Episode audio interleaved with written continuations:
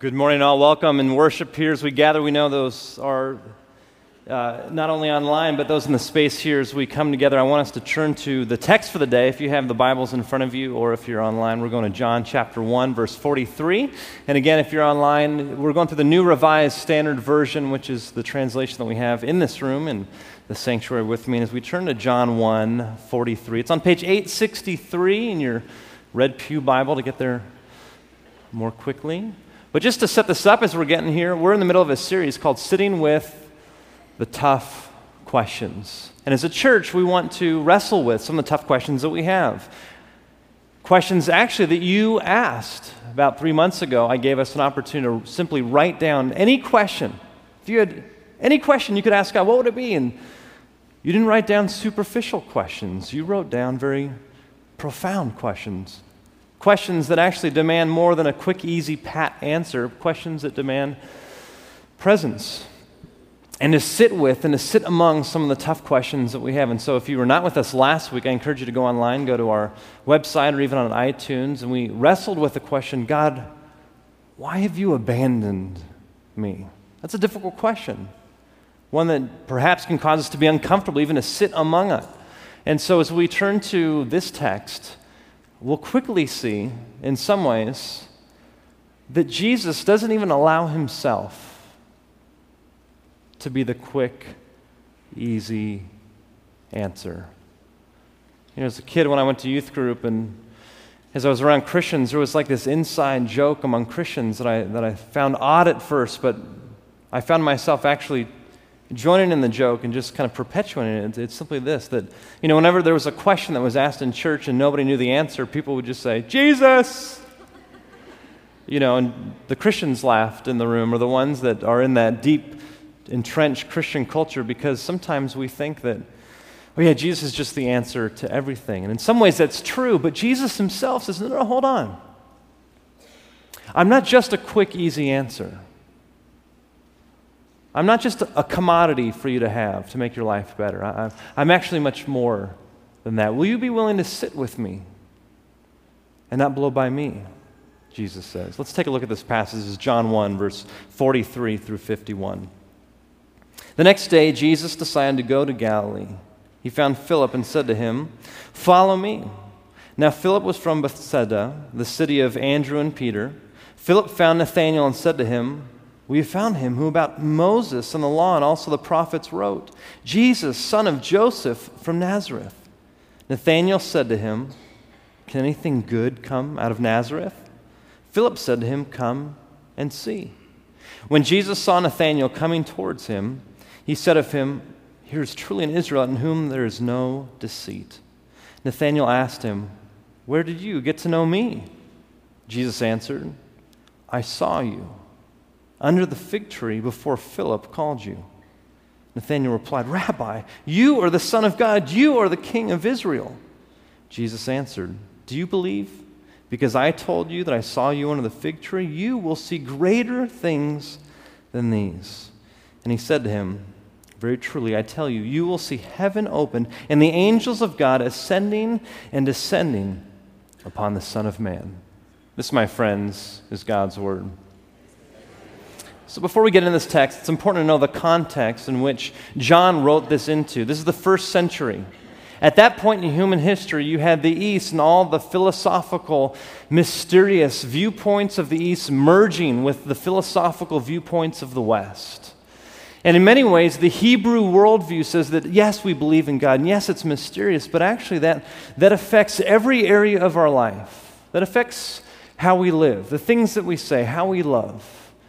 In many ways, the worldview, from a Hebrew point of view, an Eastern point of view at that time, played out in your life. It had a lot to do with what you did in life. It wasn't just to know God, but to ser- seriously live it out. And from a very Western worldview, the Greeks talked so much about what's the right viewpoint? What's, what's the correct philosophy? How do we know beauty? How do we know truth? How do we know love? What is, what is virtue?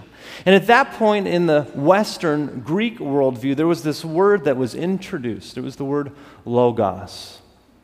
And this word from a Greek worldview literally was the word that they used to describe the, the greatest sense of truth, the greatest rationale, the greatest philosophy to understand all that there was. It was a principle that helped you understand how to, to achieve enlightenment, to, to achieve fullness, to achieve beauty, to achieve truth.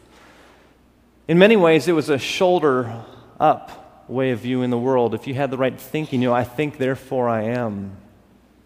You could experience the fullness of life.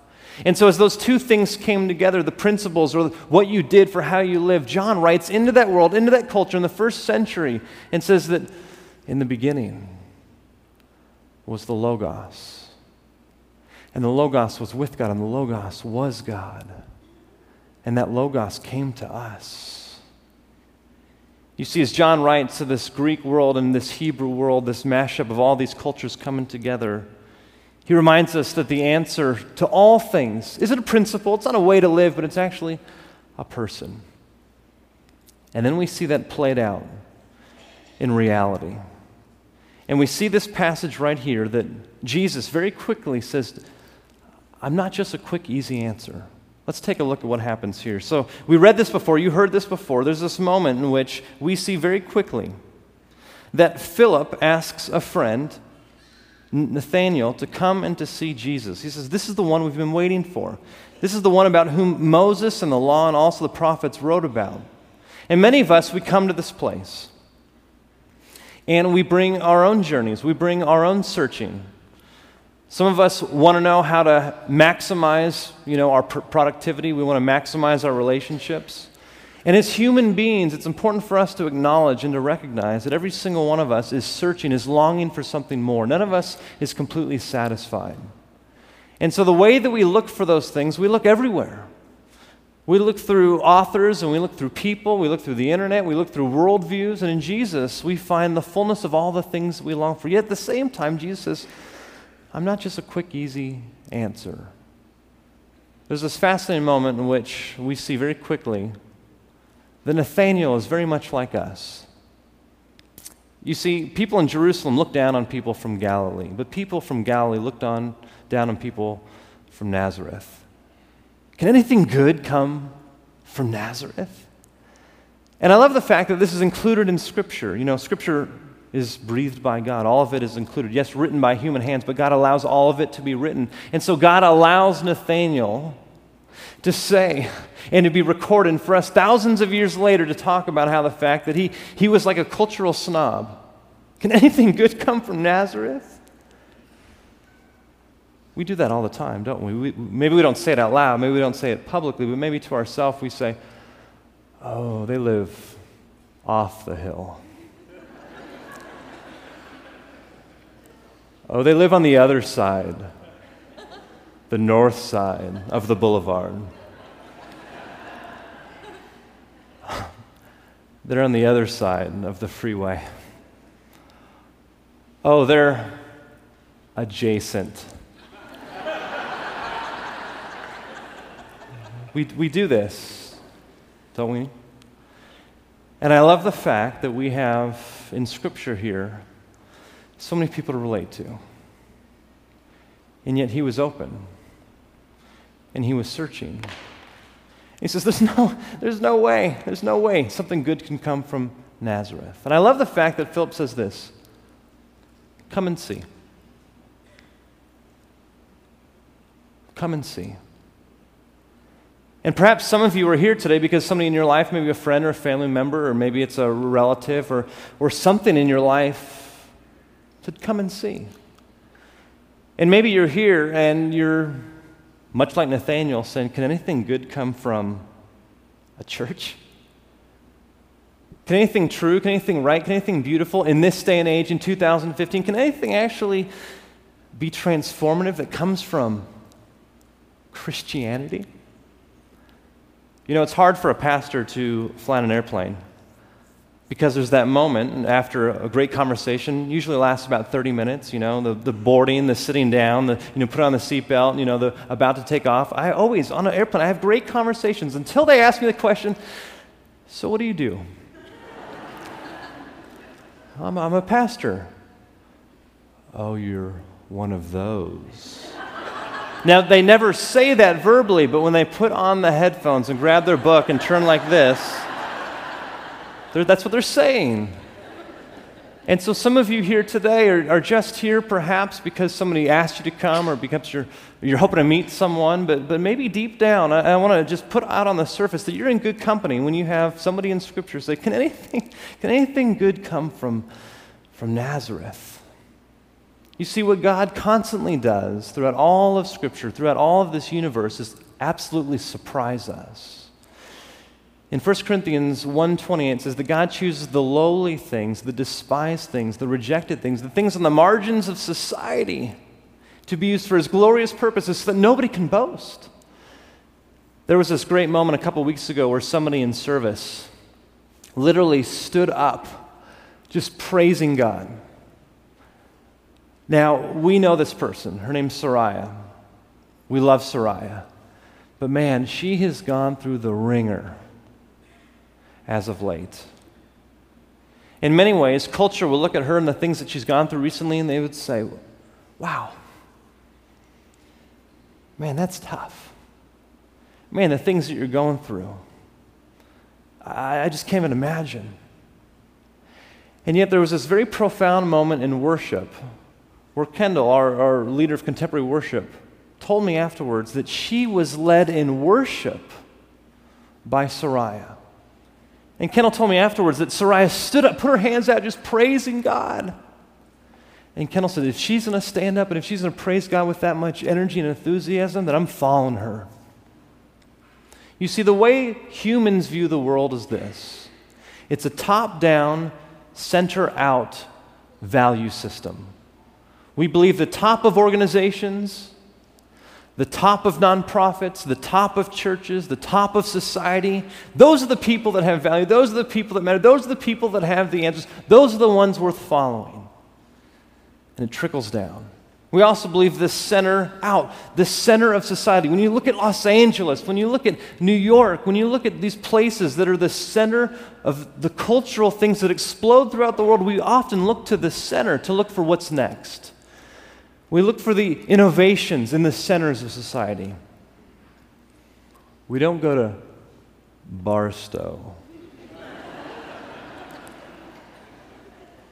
and yet, God completely turns that upside down and looks for the people on the margins, looks for the people that the world would overlook, and says, I want to start there. And so we want to be a church. Whether you feel like you're on the center or you're on the margin, every single one of us is an indispensable part to what God wants to do through this church. And so, whether you're the top of your organization or you're unemployed, God wants to use you in tremendous ways, not only in this world, but within this church family. Come and see. So, some of you are here because perhaps somebody said, Come and see, but perhaps some of you need that boldness that Philip had to go to people in your life that you unashamedly would say, Come and see. Come and see what Jesus is doing in my life. Come and see what Jesus is doing through my church life. Come and see. Yeah, you, you, make fun of it at work. Yeah, you send those emails. Yeah, you know, I know, I know I'm the butt of all your jokes when I'm not around, but come and see. We need to have that boldness of Philip. You know, there was this moment, uh, boy, about 10 years ago, where I was looking for a new car. And I had never owned a brand new car. I had an 84 Volvo that was nowhere close to new. And I had saved up some money after college, and I thought, oh, I'm going to buy a new car. And so I looked at all, you know, the, the, the Audis and the, the BMWs and the Mercedes, quickly realized I could not afford any of those new cars, let alone a used car of any of those. And so somebody said to me, hey, why don't you look at a Mazda? And I said, a Mazda? And see, this is before the whole like Zoom Zoom ad campaign, before we bought into this, right? So this is before all that, early 2000s. It was like a Mazda Protege 5 I found. Somebody's like, just, just, just, just check it out. They're really lightweight, they got tons of horsepower, and especially if you can find one that, that, that is a manual transmission. I'm telling you, they're fun to drive, somebody told me. I'm like, a Mazda from Nazareth, right? totally blew it off, right? Totally blew it off. But then I started looking at it. The person didn't say, come and see, but I, I, went and I saw and I took a look at, you know, I was looking on the internet, I was researching, I ended up going to this thing. And actually, my mom and I went down there, it was down in Glendale, and, and uh, we were there, and all of a sudden, I, I completely bought in. I, I, mean, I saw it, and this was phenomenal, and I'm like, okay, this is it. Got excited, did the negotiation, and just like that, I went from a Mazda to all of a sudden, I'm now the owner. I said yes. I said yes to Mazda. I'm an owner now, right? So they hand me the keys, and the negotiation had gone a, while, and it was now dark out, and it actually was pouring rain. And my mom had to slip away to something, and so now here I am, a proud owner of a Mazda. I'm a Mazda owner, and I thought this is gonna be great, this is gonna be phenomenal, I can't wait.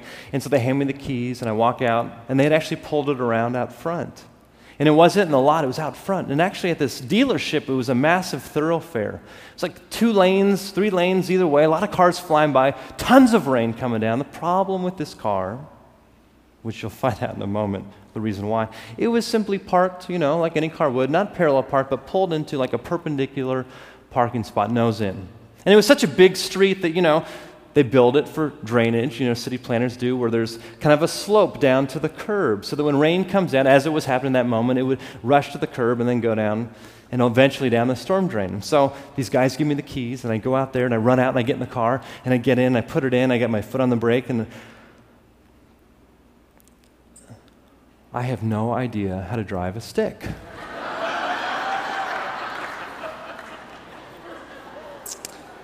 and, uh, I mean, it was great customer service, right? The whole team, they're like out there and they're like, yeah, right? And I'm like, dear God, I don't know how to drive a stick. This is so embarrassing. So what I do, I do what anybody would do, right? This is your pastor here. I pull out my phone. I don't dial anything, and I go, hello? Mm-hmm. Yeah, okay. Mm-hmm. Yeah? Are they going to leave? Okay, uh-huh. I'm not talking to anybody. I, I'm faking a phone call. I did I could have easily called somebody. I'm just like, will they please? Uh huh, yeah. So I'm just talking. And they're like looking, they're like, yeah, you know. And their energy starts to drop down. And one guy, I'm like on the phone, I come out, knocks on the door, and I'm like, hold on. As I, like I'm really talking to somebody. Hold on. Roll down the window. Yes. Is everything okay? Oh, yeah, I'm, I'm talking to a friend. We're just, I'm, we're trying to figure out where we're going to meet. I just want to show him the new car. Oh, this might take a while. Just go inside. It's totally fine. Okay, roll up the window, go back in. Anyway, so I'm not talking to anybody, right? Totally blowing them off. So they finally go inside, and then all of a sudden, here I am. Yes, I went from blowing off Mazdas to now the proud owner of a Mazda, but I had no idea what I was doing. And here I am, and long story short, finally figured out that, you know, the whole thing. Oh, yeah, there's three pedals, the whole thing. I had driven stick before, but I, I did not know how to drive a stick. And I limped out of there I tried to get home. I, I, mean, I stalled a dozen times. I peeled out more. It's more fun to peel out than to stall, I learned. And so I was like, you know, the clutch and the, you know, starting to go. And yes, I went from a complete turn from blowing off a Mazda to being a Mazda owner, but there was this journey ahead that over the next seven years of owning that car, and it really was just simply sitting in that car, spending the time in that car, the nuances of that car, actually inviting other people, not only who knew how to drive stick, to sit in the seat next to me to tell me what I was doing, but also sometimes to have them go in the driver's seat to show me how to do all of it. There came to be this place and time where I began to experience so much more of what I experienced right then and there, the fullness of that Mazda. I mean, it was phenomenal. Driving Decker Canyon, any of you know this? It's over near Thousand Oaks, Westlake Village. There's hairpin turns everywhere. I see Buck Ray. He knows that road because he can drive a stick. And so there was these things that I learned how to do where I would go and I would like feather the clutch and I'd, I'd like I, I, couldn't drift. I still want to. And I still wanted to be able to do that. But I learned from this one guy to like put my heel on the brake and my toes on the. Uh, some of you know what I'm doing, right? Yeah, you heel on the brake and the toes on the gas, and I am just like driving this car. And there was this one moment I was with a friend. The windows were down. We're going to the beach, and I was like, "Now this is driving." And it took so much time to get to that place of me actually just sitting in that car and yes, on paper, I was an owner of that Mazda the moment I signed on the dotted line. Yes, it was true that as soon as I sat in that car, I was the owner of that car, that I had a relationship with that car, but I hadn't fully experienced the fullness of what that car was. And we see here a Nathanael who at first blows off Jesus. Can anything good come from Nazareth? But then he does a complete 180 in an instant, Jesus responds to him in a way that causes him to say, Truly, you are the Son of God. You are the, you are the King of Israel. And Jesus says, Hold on. You just believe because I saw you under a fig tree. But I, I tell you, you're going you're going to see so much more than that. You're going to experience so much more than that. I know that there's some people here today that perhaps walked in this place or online. They're saying, Can anything good come from Jesus, from Nazareth, from Christianity, from a church? Come and see. And there's some who quickly said yes to Jesus at some point in their life. Maybe it was Easter this year, maybe it was at junior high. But it was just a quick, easy answer. And you're sitting in that car and you're in the parking spot, and there's been rains and storms in your life, and you have no idea how to put it into gear, let alone experience the fullness of living a vibrant and dynamic relationship with Jesus. And Jesus says to Nathanael, Don't just come and see but come and follow. You're going to see, you're going to experience so much more than you ever dreamed of. And there's this amazing truth that when I sat in that Mazda, I had no idea what was right there at my fingertips. And I'm so glad I didn't just settle in that moment and just say, oh, this isn't for me. I don't really understand it. Walk back in and say, can I just, can I have an automatic? Because some of us have said yes to Jesus, but we don't really know how to experience the fullness of that. Maybe we said yes at some point, but we said, no, no, I, I don't understand this. And we've walked away and we're looking for the easy thing, the next thing, the greatest thing. And Jesus says, no, no, no, I'm right here. But not the quick, easy answer. I want you to sit with me for a while. In that moment, Nathanael makes a choice, not just to come and see Jesus but we quickly learn that he is one of the first disciples of Jesus, and he follows him. He gives his life and he follows him, and he begins to see the fullness of who Jesus is. A quick little ending to this Jesus says to Nathanael, You will see greater things than that. In fact, you'll see angels descending, ascending on top of the Son of Man. What's, what's, what's that all about? You see, Jesus reaches into Nathanael's cultural understanding, cultural history, and pulls out this story from the Old Testament and applies it to himself. You see, in the Old Testament, there's the story of Jacob, whose name later becomes Israel, the, the, the father of the, the nation of Israel, the 12 tribes. And there's this moment where Jacob, before he becomes Israel, falls asleep and has this vision, has this dream of this ladder ascending all the way to heaven. And there's angels going up and down. How do, they, how, what, how do you make sense of that? Well, always in Scripture, angels meant the presence of God. And there was this snapshot in the Old Testament, this imagery of somehow a bridge, a ladder, something that connected you to, to the divine, that connected you to the answers, that connected you to beauty and truth and everything that we could not grasp on our own. And it didn't make sense. And Jesus says, You're actually going to see all of that descending upon the Son of Man. There's no way in that moment Nathanael meant or even understood the fullness of what Jesus said. Yet he followed. And there's things that Jesus says to you in Scripture, you say, I, I, don't, I don't even, what does this mean? And Jesus says, just, just sit with me for a while. Just sit with it for a while. And the longer Nathanael sat with that truth, as those years went by, as he saw Jesus go to the cross, as he see, saw Jesus defeat death and rise from the grave, as he began to learn and to understand as he sat with Jesus for all these years. I imagine there was that moment where there was that aha moment where he realized that this bridge, this, this ladder to heaven that gets us in the presence of God isn't a thing, it's not a thought, it's not a practice, it's not what you have to do, it's a person. And it's that same Jesus. I first blew off and then first accepted, even though I didn't know the fullness of who he was. You see, Jesus is not only the Logos, He is our Prince of Peace. He is the source of our ultimate joy. He is the one that you've been looking for your entire life. Would you be willing just to, just to sit with Him for a while? I had a class in seminary where the teacher assigned us one verse and said, We want to give you 30 minutes to write down all the things that you can kind of see in this verse? And somebody raised their hand and they said, 30 minutes. It's, it's just one verse. And the teacher said, 30 minutes. Just, just write down all the things that you see. And a group of us began writing things down. This one verse was a very short, I don't even remember what the verse was, but it was so short. We started writing things down. After three minutes, I was like, okay, this is done. And I'm just sitting, looking at the clock, 27 minutes to go. I'm writing more.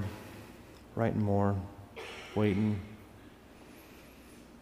And then I really just begin to sit in just that one verse. And I actually begin to pray about it. God, would you help me understand this?